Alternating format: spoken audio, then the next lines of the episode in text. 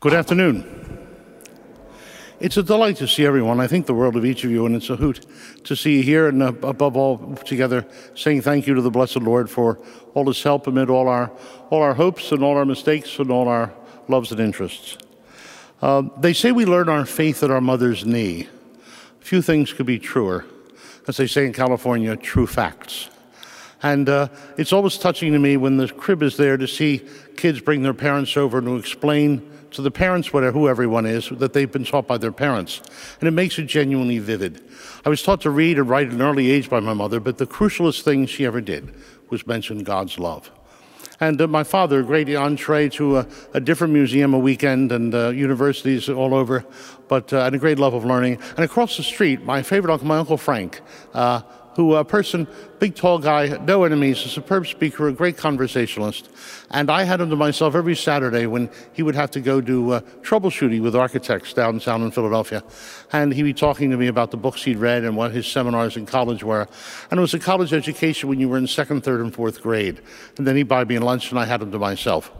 And he was the one who told me about the priest who taught him in high school, whom he loved a lot, and fomented in me an interest in the Oblates of St. Francis de Sales. His father, my grandfather, had been their first physician when they came from France.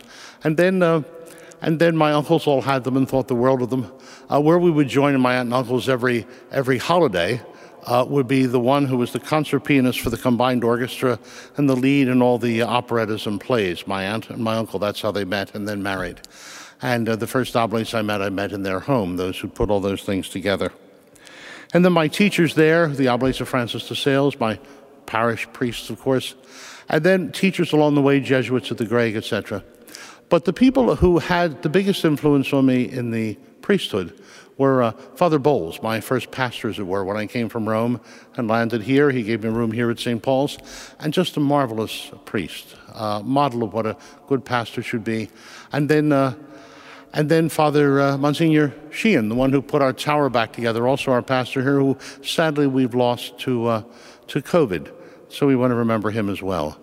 And uh, then our magnificent pastor here, Father, Father Kelly, Father Bill Kelly. You know, I mention to people sometimes uh, uh what I think is the aptest uh, uh, story for him that when you go to London, what still, with all the other buildings, stands out is St. Paul's Cathedral, St. Paul's, we notice. And uh, at the bottom is the tomb of Christopher Wren, whose idea St. Paul's was. And what does it say, stay around there in Latin, si, uh, si monumentum requiris, if you're looking for his monument, circumspice, look around you.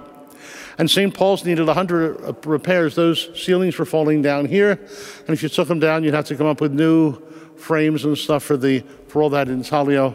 And uh, it was Father Bill Kelly who did all of that. Repainted this, set the stations finally. Stations finally named and numbered, which they weren't before, to help us explicate them and get through that maze and, uh, and then the marvelous uh, wall here, the apse, which he had redone. Impossible, but he did it anyway. And the Rosetta's falling, so it was a scaffolding out to here. No, an impossible task, but he did it anyway. And so when we were standing there in the sacristy, suddenly out of the, out of the air comes For All the Saints, my favorite hymn. And I'm sure it makes St. George smile. And again, it came from his hand. If you can hear me or see me, it's not only thanks to Francis Stanton here and Doug, our development director, but it's due to the head of audiovisual and everything else here at St. Paul's, uh, Father Patrick. And in France, they have this thing they call son et lumière. Whenever there's a monument or anything going on, they the audio and then they have the lights go on and so on. Uh, we, they have different things in different places. Uh, but here, we only need one, and that's Father Patrick. And he's our undergrad chaplain. We're delighted and honored to have him.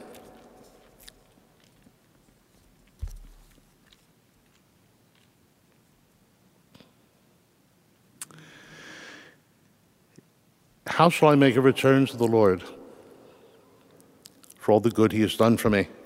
But take up the cup of the Lord, which all of us do at every Eucharist, which all of us do at every Eucharist. Through the Christian centuries, the line goes St. Augustine said it best I shall praise you with my tongue, I shall praise you with my heart, lips, I shall praise you with my heart and all my strength.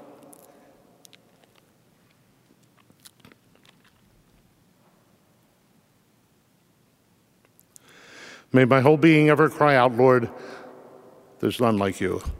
There's none like you.